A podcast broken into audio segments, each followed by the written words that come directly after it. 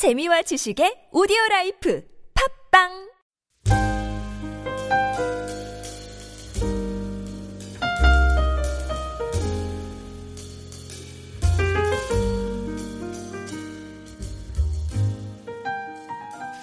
말씀을 읽다 보면은 기독교의 국가 간에 대한 부분들을 깨닫는 분들도 있지만은 어, 한편으로는 말씀이 마음에 불편하게 어, 여겨 다가오는 분들도 아마 있을 것입니다. 국가의 위정자들에 대해서 순종하라. 그들은 하나님께서 세우신 사람이다. 그러니 순종하라. 이것이 오늘 본문의 요지인데 이 말씀을 읽으면서 또 한편으로는 마음속에 그러면은 북한에 있는 김정은 정권도 하나님이 세운 것이며 또 수많은 수백만 명의 사람들을 학살한 나치 정권도 하나님이 어, 세운 정권인가. 그래서 그것에 순종해야 되는가라고 그렇게 마음속에 이렇게 반감이 생기는 분들도 아마 있을 겁니다.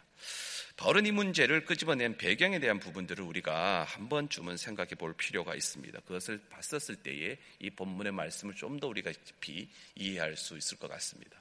어, 바울이 어, 있었던 그 활동했던 그 시대에 로마에서는 수많은 다양한 민족들의 사람들이 있었습니다. 특히 유대인들도 많이 있었지만은 이방인들도 그곳에 있게 되었습니다.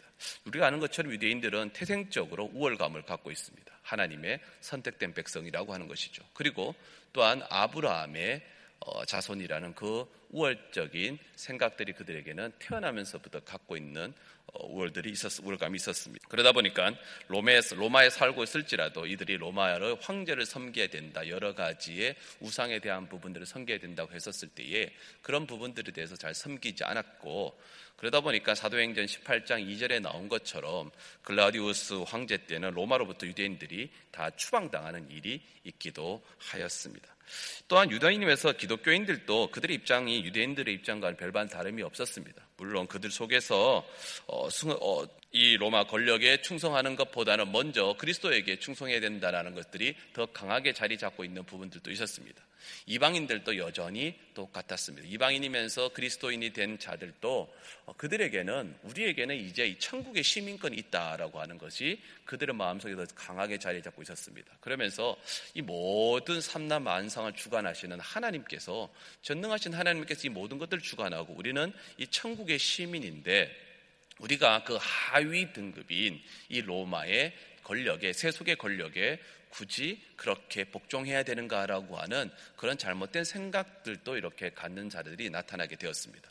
이러한 상황 속에서 만약에 하늘의 시민권을 가진 자들이니 세상의 법에 순종하지 않아도 된다라는 생각을 갖고 나아갔었을 때에 기독교가 들어가는 나라들은 곳곳에 아노미 현상이 나타나게 될 것입니다. 정부와 무정부 현상이 되게 되는 것이죠. 현 정부에 대해서 계속해서 투쟁하는 현상들이 나타나게 될 것입니다. 이러한 무질서적인 상황이 발생하는 상황 속에서 바울은 분명한 기독교적인 국가 간에 대한 부분들을 이야기할 필요가 있다라고 그렇게 느끼게 되었습니다. 그래서 바울은 오늘 말씀을 통해서 권력에 대해서 복종하라라고 이야기를 합니다. 기독교적인 국가 간이 이런 것이다라는 것들을 이야기해 주는 것이죠. 그 이유는 하나님께서 세운 권력이라라고 이야기합니다. 하나님께서 세운 위정자들이라고 이야기합니다. 이런 이야기하기에 대한 배경 자체 바닥에 깔려 있는 기본적인 사상은 바로 전능하신 하나님이라고 하는 그 사상을 깔고 있습니다. 모든 부분들 하나님께서 주관하신다라고 하는 것이죠. 그렇기 때문에 바울은 그 사상을 중심으로 해서 하나님께서 이 세상을 주관하심을 믿기 때문에 순종하라라고 말씀합니다. 또한 오늘 말씀 보니까 사절에서 그 권력은 우리로 하여금 선을 베푸는 자가 되게 한다라고 그렇게 말씀합니다. 그 세상의 위정자지 우리들로 하여금 선하게 살게끔 만들어 준다라고 하는 것이죠. 사절 말씀입니다. 그는 하나님의 사역자가 되어 내게 선을 베푸는 자니라. 그러나 내가 악을 행하거든 두려워하라. 그는 그가 공연히 칼을 가지고 가지지 아니하였으니 곧 하나님의 사역자가 되어 악을 행하는 자에게 진노하심을 따라 보응하는 자니라. 하나님의 사역자들이 되어 선을 행하게 우리를 만들고 우리로 하여금 그렇게 선하게 자리 잡게 한다라고 하는 것입니다. 말 그대로 보면은 우리로 하여금 선한 일을 만들게 하는 것이 위정자들이라고 하는 것이죠. 또한 선한 일을 할 때에 상을 주고 악한 일을 할 때에 벌을 내린다라고 그렇게 말합니다. 그런데 이것은 우리 사회도 똑같지 않습니까? 우리가 어, 교통법규를 지키지 않았을 때는 범칙금을 내게 됩니다. 사람에게 상해를 입히거나 손해를 입히게 되면은 법에 따라서 형벌을 받게 됩니다. 만약에 최소한의 그러한 법지조차가 없다라고 하면은 어, 힘의 논리가 지금보다도 더 지배하는 세상이 되게 될 것이며 약자들은 늘 당하는 사회가 될 겁니다. 그래서 최소한의 약자들을 보호할 수 있게 되는 것이 법이 있고 위정자들이 있기 때문에 그렇다는 것이죠. 물론 그들로 통해서 더 큰 문제들이 발생하기도 합니다. 그러나 일부의 부분들이 있고 어둠보다는 긍정적인 부분들이 더 많은 것이 사실 사실이라는 것이죠. 그런데 제가 주목하는 부분들은 선을 행하라라고 하는 부분들에 대해서 좀 더 깊이 생각해 보아야 될 것 같습니다. 이것을 성경적인 측면에서 한 번 더 생각해 볼 필요가 있습니다. 3절 말씀에도 보면은 선을 행하라 라고 말씀합니다. 그리하면 그들에게 칭찬을 받으리라 라고 그렇게 말씀합니다. 여기서 나타나는 선, 이 선을 선을 이야기했을 때 헬라어 원어로는 토 아가톤이라는 단어를 씁니다. 이것을 선이라고 이야기하는 것이죠. 그런데 이 토 아가톤이라는 단어가 어, 히브리어와 연결돼서 해석할 때는 토브라는 단어를 쓰게 되는데 이 토브라는 단어가 어떻게 사용되냐면은 원칙적으로는 하나님의 선하심과 그 행위에 대해서 나타날 때 하나님은 선하시다라고 이야기할 때에 이 토브라는 단어를 쓴다는 겁니다. 하나님의 그 행위가 올바르다라고 표현할 때에 이 올바르다는 것을 이야기할 때 토브라는 이 단어를 쓰게 됩니다. 구약 성경에서의 선한 왕의 기준을 보게 되면은 하나님의 말씀대로 한 왕들이 그들을 선한 왕으로 지칭합니다. 경제를 부흥하고 나라를 부강하게 세웠던 왕을 선한 왕이라고 칭하는 것이 아니라 하나님의 말씀대로 나라를 잘 경영하는 왕들을 가리켜서 잘 마지막 줄 한 줄을 코멘트를 할 때 그는 하나님 앞에 선한 왕이었다 혹은 악한 왕이었다라고 그렇게 말씀하고 있습니다. 그 기준이 바로 하나님의 말씀대로 그렇게 나라를 운영했냐 그렇지 않느냐라고 하는 겁니다. 선을 행하라는 뜻이 세속적 의미에서 이야기하면 선한 일을 하라라는 뜻으로도 볼 수 있지만은 이것을 영적인 의미에서 해석한다면 하나님의 마음에 합당한 일을 하라는 것으로 볼 수 있습니다. 하나님의 말씀의 기준이라고 하는 것이죠.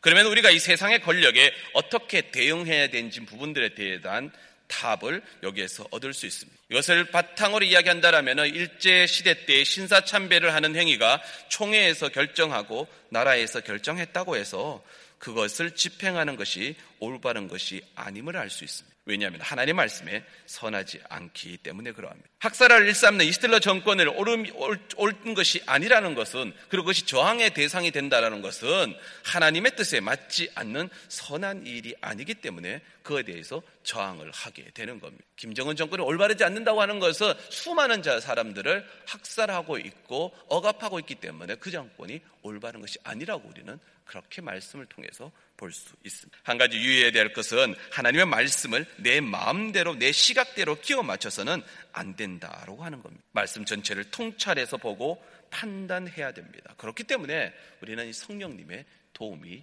늘 필요합니다. 6절과 7절 말씀은 세상의 권력에 복종하는 방법에 대한 부분들을 말씀을 하고 있습니다. 6절과 7절의 말씀을 우리가 함께 다시 한번 보도록 하겠습니다.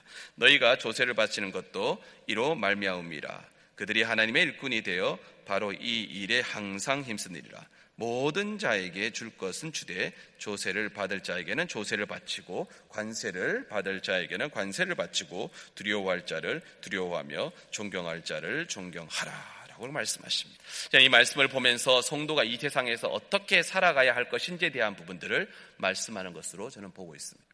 정직하게 살자라고 하는 겁니다. 당연히 내야 될 것은 내라. 세금 내는 것, 다 아깝다고 생각하는 사람들 많이 있습니다. 그런데 성도가 가져야 될 가장 기본적 덕목 중 하나는 바로 이 정직이다라고 하는 부분들을 이 말씀을 통해서 우리가 다시 한번 깨닫게 됩니다. 인간은 정직하려고 하는 마음이 있지만은 자신의 이익과 연관되면은 스스로에 대해서 관대해지게 됩니다. 성도가 세상 사람들과 달라, 달라 야 하는 부분들이 바로 이 부분들입니다. 정직이라는 이 부분들입니다. 예수님도 우리가 이 땅에서 사는 이상 이 땅의 법을 준수함에 대해서 이렇게 말씀하셨습니다. 마태복음 22장 21절에 가이사의 것은 가이사에게 하나님의 것은 하나님께 드려라 라고 그렇게 말씀 분명하게 우리 안에서 이 땅에 살아가며 있었을 때에 마땅히 내야 될 것은 내고 정직하게 살라고 하는 것입니다. 나라에 대해서 불평하는 것 쉽습니다.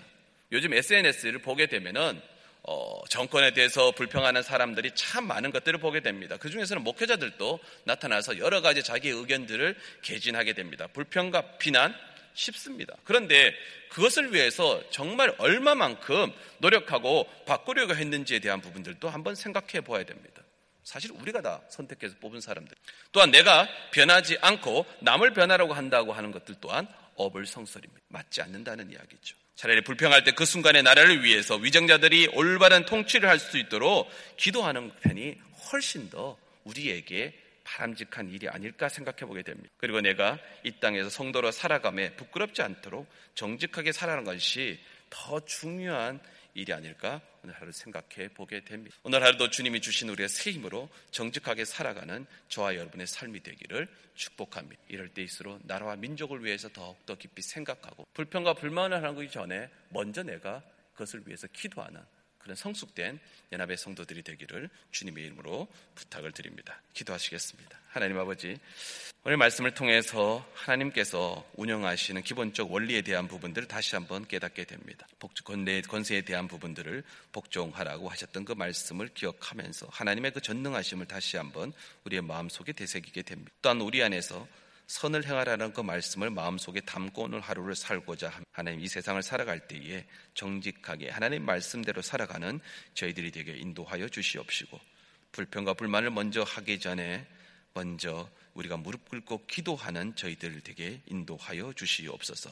특별히 나라와 민족을 위해서 기도하는 우리 연합의 성도들 되기를 소원하오니 이 나라가 더욱더 미국이 더욱더 든든히 사갈 수 있도록 우리가 기도하는 저희들 되게 도와주시고 인도하여 주시옵소서 예수님의 이름으로 기도합니다. 아멘. 이 시간에 우리가 목요일 날은 성교제를 위해서